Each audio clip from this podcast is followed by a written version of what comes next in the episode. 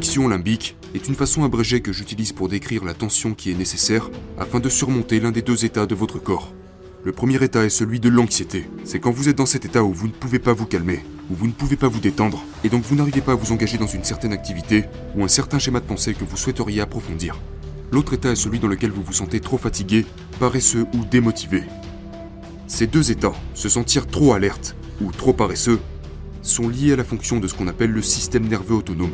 C'est un ensemble de neurones, d'hormones et de produits chimiques dans votre cerveau et votre corps qui agissent comme une sorte de balancier. Soit vous êtes alerte, soit vous êtes paresseux, vous êtes soit endormi, soit stressé. Et ces deux états ne sont pas compatibles l'un avec l'autre. Une grande partie de la formation des habitudes est reliée avec le fait d'être dans le bon état d'esprit et d'être capable de contrôler votre état physique et mental.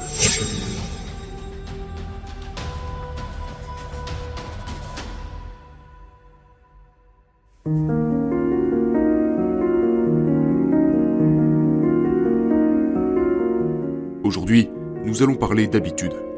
Mais particulièrement, nous allons parler de la façon dont les habitudes se forment et de la façon dont les habitudes se brisent. Je pense que nous reconnaissons tous la valeur du fait d'avoir des habitudes.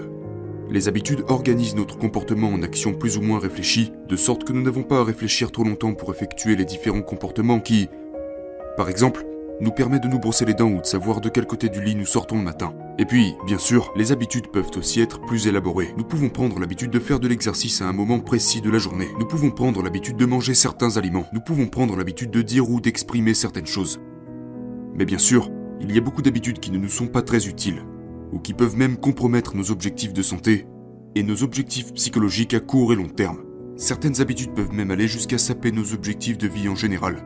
Aujourd'hui, nous allons donc parler de la création, c'est-à-dire de la formation, et de la rupture, c'est-à-dire de l'arrêt de diverses habitudes. Il y a beaucoup d'informations sur les habitudes. Vous trouverez cela dans la sphère populaire. Il y a des livres, des articles, des séminaires et ainsi de suite. Cependant, ce que l'on sait moins, c'est qu'il existe toute une neuroscience derrière la formation et la rupture des habitudes. Et il y a tout un domaine de la psychologie consacré à la compréhension de la formation des habitudes et de la rupture des habitudes. Et au sein de ces littératures scientifiques, je pense qu'il y a quelques vraies perles qui, du moins à ma connaissance, ont vraiment manqué d'attention dans la sphère populaire. Donc aujourd'hui, nous allons parler de la biologie de la formation des habitudes et de la rupture des habitudes. Parlons des habitudes. À chaque fois que nous parlons en termes d'habitude, cela signifie que notre système nerveux apprend quelque chose. Maintenant, beaucoup de gens pensent que les habitudes sont juste comme des réflexes. Mais les réflexes sont des choses comme le clignement des yeux par exemple. Vous savez, quelque chose vient vers votre œil et vous ne voulez pas qu'il entre dans votre œil alors vous clignez des yeux. Ou si vous marchez sur un objet pointu, ou si vous vous approchez trop près de quelque chose de trop chaud, vous vous éloignerez par réflexe. Ce ne sont pas des habitudes. Ça c'est ce qu'on appelle des réflexes câblés. Les habitudes sont des choses que notre système nerveux a appris. Mais pas toujours consciemment. Parfois, nous développons des habitudes dont nous ne sommes même pas conscients. Jusqu'à ce qu'elles deviennent soit un problème, soit quelque chose qui nous sert. Mais le fait est que les habitudes sont une grande partie de ce que nous sommes. Ce que nous faisons habituellement constitue une grande partie de ce que nous faisons entièrement. En fait, on estime que jusqu'à 70% de nos comportements éveillés sont constitués de comportements habituels. Vous pouvez donc imaginer qu'il y a beaucoup de biologie, c'est-à-dire de cellules, d'hormones, de voies neuronales, etc., qui vont soutenir le développement de ces habitudes. Mais donc si les habitudes sont en grande partie apprises, consciemment ou inconsciemment, nous devons nous demander qu'est-ce que l'apprentissage? Eh bien, l'apprentissage est la neuroplasticité. La neuroplasticité est simplement le processus par lequel notre système nerveux change en réponse aux expériences. Maintenant, nous pouvons nous demander qu'est-ce qui change? Eh bien, ce qui change, ce sont les connexions entre les neurones. Les neurones ne sont que des cellules nerveuses. Ils communiquent les uns les autres par électricité et en s'envoyant des signaux chimiques qui incitent le neurone suivant et le neurone suivant à être électriquement actif ou non. Mais en fin de compte, la neuroplasticité consiste à former de nouveaux circuits neuronaux, de nouvelles voies par lesquelles certaines habitudes sont susceptibles de se produire et d'autres moins susceptibles de se produire. Donc, nous avons des habitudes. Nous savons que l'apprentissage implique la neuroplasticité et que la neuroplasticité implique des changements dans les connexions entre les neurones, les cellules nerveuses. Ok, donc cela décrit les habitudes à travers le prisme de la neuroscience et de la biologie. Mais comme beaucoup d'entre vous le savent, il y a des livres populaires sur les habitudes et il y a toute une littérature psychologique sur les habitudes. Et ces deux domaines indiquent des aspects très intéressants des habitudes qui, je pense, méritent d'être mentionnés. Tout d'abord, il y a cette notion d'habitude basée sur des objectifs immédiats versus les habitudes basées sur l'identité.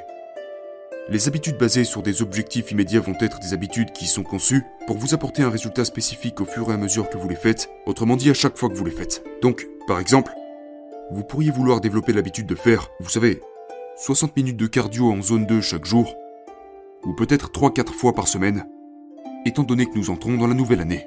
J'ai déjà parlé avant sur le podcast du fait que la littérature scientifique et la littérature sur la santé montrent vraiment les effets incroyablement positifs de 150 minutes à 180 minutes par semaine minimum de ce qu'on appelle le cardio en zone 2. Le cardio en zone 2 est en fait n'importe quel exercice cardiovasculaire qui vous fait bouger et qui implique une certaine fréquence respiratoire, mais pas au point de vous empêcher de tenir une conversation. Il y a beaucoup de littérature à ce sujet qui montre que c'est une pratique très saine. Donc par exemple, peut-être que vous êtes quelqu'un qui veut faire plus de cardio en zone 2. Ce serait une habitude basée sur un objectif immédiat si votre but est de mettre en pratique ce type de cardio, peut-être 4 fois par semaine, parce que chaque fois que vous le faites, vous cochez une petite case et vous vous dites Ok, je l'ai fait, vous avez atteint l'objectif. Maintenant, c'est différent de ce qu'on appelle les habitudes basées sur l'identité. Car là, on ne parle plus vraiment de pratiquer l'habitude en soi, mais plutôt d'essayer de devenir, entre guillemets, une personne en forme, ou disons que vous êtes quelqu'un qui veut devenir un athlète, ou quelque chose de ce genre. À ce moment, vous commencez à créer une sorte d'image plus grande de vous-même ou de ce que suivre cette habitude signifie concrètement pour vous. Ou il y a à la fois le but immédiat, d'accord Comme terminer l'exercice, terminer votre séance, ou quoi que ce soit, cocher cette case, mais que vous rattachez à une sorte d'objectif plus large. Maintenant, pourquoi est-ce que je fais cette distinction? Je veux dire, tout d'abord, je ne suis pas le premier à faire cette distinction. D'autres personnes ont déjà fait la distinction entre l'identité et la formation d'habitudes basées sur un objectif immédiat. Mais la raison pour laquelle je fais cette distinction est que nous allons bientôt parler de la dopamine dans notre discussion d'aujourd'hui. Une molécule qui est associée à la motivation et à la récompense que nous fabriquons dans notre cerveau et comment les différentes horaires de libération de dopamine permettent de prédire si nous allons garder une habitude ou pas. Et particulièrement, si oui ou non nous serons capables de former cette habitude rapidement. Maintenant, cela est absolument essentiel à comprendre pour la raison suivante. Une autre chose que vous trouverez dans la littérature et qu'il faut 21 jours pour former une habitude. Certains disent 18, certains disent 21, certains disent 30 jours, certains disent 60 jours. Mais alors qui a raison? Cela dépend-il de l'habitude que l'on essaie de créer ou cela dépend-il de la personne qui essaie d'acquérir l'habitude? Eh bien, il s'avère qu'il existe d'excellentes données évaluées par des scientifiques à ce sujet. Il y a une étude qui a été publiée en 2010 par le scientifique Lally, L-A-2-L-Y. Cette étude a démontré que, pour qu'une même habitude se forme, cela peut prendre entre 18 jours jusqu'à 254 jours pour que différentes personnes adoptent une certaine habitude. La raison pour laquelle j'aborde ce sujet, c'est que l'on me pose toujours la question est-il vrai qu'il faut 21 jours pour former une habitude? Est-il vrai que votre système nerveux change en 6 jours lorsque vous faites quelque chose de manière répétée? Et la réponse, comme je l'ai déjà mentionné, c'est que c'est très variable. Ce que je ne vous ai pas dit en fait, c'est quelles habitudes spécifiques ils ont examinées dans cette étude de Lali. Et il est intéressant de noter que le comportement spécifique était un comportement lié à la santé. Donc c'est assez pertinent pour notre discussion ici, dans le podcast. Cette habitude était de faire des promenades après le dîner. Il y a en fait une très bonne littérature qui montre que le fait de faire des promenades après un repas peut accélérer l'élimination du glucose de la circulation sanguine et être très bénéfique non seulement pour la perte de poids, mais aussi pour la santé cardiovasculaire, etc. Donc, une promenade après le dîner semble assez simple, n'est-ce pas? Eh bien, pour acquérir cette habitude, il a fallu 18 jours à certaines personnes, jusqu'à 254 jours pour d'autres. Maintenant, comment pouvaient-ils savoir s'ils avaient acquéri cette habitude? Eh bien, ils le faisaient environ 85% du temps. Ils ont également déclaré ne pas avoir eu à dépenser beaucoup d'efforts mentaux pour se mettre en mode promenade après le dîner. Donc, pour ceux qui écoutent, certains d'entre vous pourraient penser, je n'arrive pas à croire que cela peut prendre jusqu'à 254 jours pour certaines personnes d'acquérir cette habitude. Mais comme je l'ai dit, les gens sont très variables et si vous ne pouvez pas former une habitude facilement, cela ne veut pas dire que vous ne pouvez pas former d'autres habitudes facilement. Le mystère de savoir pourquoi certaines personnes peuvent former certaines habitudes plus facilement que d'autres a probablement quelque chose à voir avec la façon dont les gens gèrent ce que l'on appelle la friction limbique. Maintenant, la friction limbique n'est pas un terme que l'on retrouve dans la littérature neurobiologique formelle ou même dans la littérature psychologique. La friction limbique est une façon abrégée que j'utilise pour décrire la tension qui est nécessaire afin de surmonter l'un des deux états de votre corps. Le premier état est celui de l'anxiété. C'est quand vous êtes dans cet état où vous ne pouvez pas vous calmer, où vous ne pouvez pas vous détendre, et donc vous n'arrivez pas à vous engager dans une certaine activité ou un certain schéma de pensée que vous souhaiteriez approfondir. L'autre état est celui dans lequel vous vous sentez trop fatigué, paresseux ou démotivé. Ces deux états, se sentir trop alerte ou trop paresseux, sont liés à la fonction de ce qu'on appelle le système nerveux autonome. C'est un ensemble de neurones, d'hormones et de produits chimiques dans votre cerveau et votre corps qui agissent comme une sorte de balancier. Soit vous êtes alerte, soit vous êtes paresseux, vous êtes soit endormi, soit stressé. Et ces deux états ne sont pas compatibles l'un avec l'autre. Vous avez probablement déjà entendu parler de l'état câblé et fatigué, mais il s'agit en fait d'un état où vous avez été très stressé pendant une longue période, au point de finir épuisé. Maintenant, qu'est-ce que le système nerveux autonome a à voir avec tout ça? Eh bien, la friction limbique est une expression qui peut être utilisée pour décrire la quantité d'effort et la quantité d'énergie dont vous avez besoin pour adopter un comportement particulier. Donc, en se basant sur cette étude de Lali comme exemple, certaines personnes mangeraient au dîner et puis se diraient Oh, c'est vrai, j'essaye de développer l'habitude de faire une promenade après le dîner. Alors, je me lève et j'y vais. D'autres personnes vont se dire Je n'ai pas envie de le faire aujourd'hui. Ils vont ressentir trop de friction limbique et cette friction limbique pourrait provenir, encore une fois, de l'une de ces deux sources.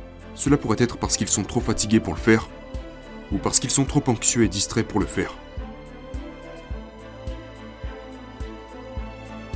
Il s'agit donc d'une distinction essentielle. Une grande partie de la formation des habitudes est reliée avec le fait d'être dans le bon état d'esprit et d'être capable de contrôler votre état physique et mental. Donc, au fur et à mesure que nous avançons, vous allez découvrir que cette expression ou ce terme, la friction limbique, va être une mesure utile ou un moyen concret d'entrer en contact avec vous-même et d'aborder la question de savoir si oui ou non vous êtes en mesure de former une certaine habitude facilement ou si cela va être difficile pour vous. Et je vais vous présenter un moyen de mesurer votre degré de friction limbique, c'est-à-dire la quantité d'énergie qu'il vous faudra pour exécuter une nouvelle habitude. Et je vais vous apprendre comment mesurer votre friction limbique et votre énergie d'activation pour déterminer si oui ou non vous serez capable de briser une habitude que vous ne voulez pas garder.